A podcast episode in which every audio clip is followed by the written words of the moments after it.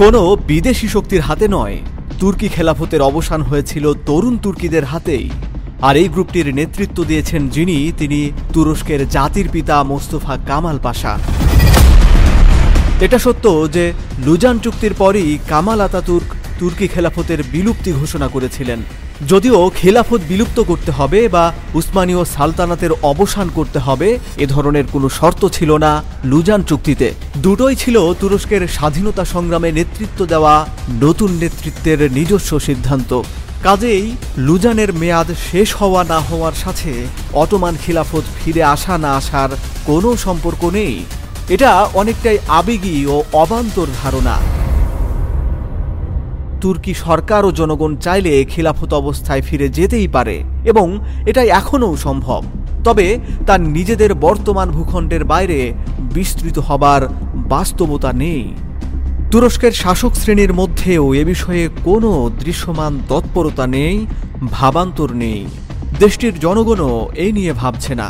তবে তুরস্কের পক্ষ থেকে যে মুভমেন্ট আমরা দেখছি তা হল, বাইরের দুনিয়ায় রাজনৈতিক ও সামরিক প্রভাব বৃদ্ধি। স্পষ্টতই রিসেপ তাইপের দোয়ান মুসলিম বিশ্বের ঐক্য চাচ্ছেন। কাগজে কলমে সুলতান না হলেও তিনি যেন মুসলমানদের হৃদয়ের সুলতান। লুজান চুক্তি একটি শান্তি চুক্তি। সাধারণত শান্তি চুক্তির কোনো মেয়াদ থাকে না। সেই হিসাবে লুজান চুক্তিরও কোনো মেয়াদ নেই। মেয়াদ উল্লেখ করা না থাকলে সাধারণত যে কোনো চুক্তি একশো বছর পরে বাতিল হয়ে যায়। কিন্তু শান্তি চুক্তি বাতিল বা ভঙ্গ হবার প্রধান কারণ পুনরায় যুদ্ধ বা সংঘাত। তাহলে কি শত্রুদের সাথে তুর্কিদের যুদ্ধ না বাঁধলে লুজান চুক্তি বাতিল হবে না? হ্যাঁ সে সুযোগ অবশ্যই আছে। যে কোনো পক্ষ চাইলেই একতরফাভাবে চুক্তি থেকে বেরিয়ে যেতে পারে। তবে এই পদক্ষেপকে ভালোভাবে দেখা হয় না। স্পষ্টতই তা হবে আন্তর্জাতিক রীতিনীতির বরখেলাপ। তাহলে লুজান চুক্তি বাতিল হবার নিয়মতান্ত্রিক কি কি উপায় থাকতে পারে? চুক্তিতে স্বাক্ষরকারী পক্ষগুলো সর্বসম্মতিক্রমে সিদ্ধান্ত নিয়ে যে কোনো চুক্তি বাতিল করতে পারে। এরকম অতীতের বহু চুক্তি বাতিল হয়ে গেছে। তাছাড়া চুক্তিতে স্বাক্ষরকারী পক্ষগুলো যদি ওই ইস্যুতে নতুন করে আরেকটি চুক্তি সই করে, তাহলেও আগের চুক্তিটি বাতিল হয়ে যায়। এর উদাহরণ তুরস্কেই আছে। তুরস্ক ও মিত্রশক্তির মধ্যে স্বাক্ষরিত লুজান চুক্তির মধ্য দিয়ে উনিশশো বিশ সালে সই হওয়া সেভ্রা চুক্তি বাতিল হয়ে গেছে। তাহলে কি দাঁড়াল?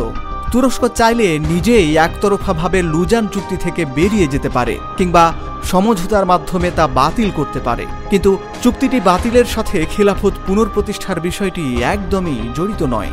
তবে খিলাফত ফিরিয়ে আনার ব্যাপারে তুর্কি শাসক গোষ্ঠীর মধ্যে ততটা আগ্রহ না দেখা গেলেও বিকল্পভাবে মুসলিম বিশ্বে রাজনৈতিক, সামরিক ও ধর্মীয় প্রভাব তারা বাড়াতে চায়। এই উদ্যোগ দৃশ্যমান।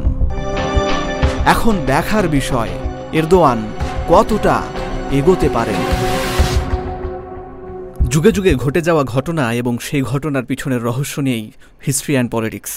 ইতিহাস থেকে বর্তমানের অবস্থান তুলে ধরা হবে এই চ্যানেলে। জানতে পারবেন নানান অজানা তথ্য। আমরা সঠিক বার্তা পৌঁছে দেব আপনার কাছে। আমাদের কন্টেন্ট যদি আপনার ভালো লাগে, তবে অবশ্যই লাইক দিন, সুচিন্তিত মতামত তুলে ধরুন এবং তথ্য সমৃদ্ধ এই বার্তাটি ছড়িয়ে দিন বিশ্ববাসীর কাছে।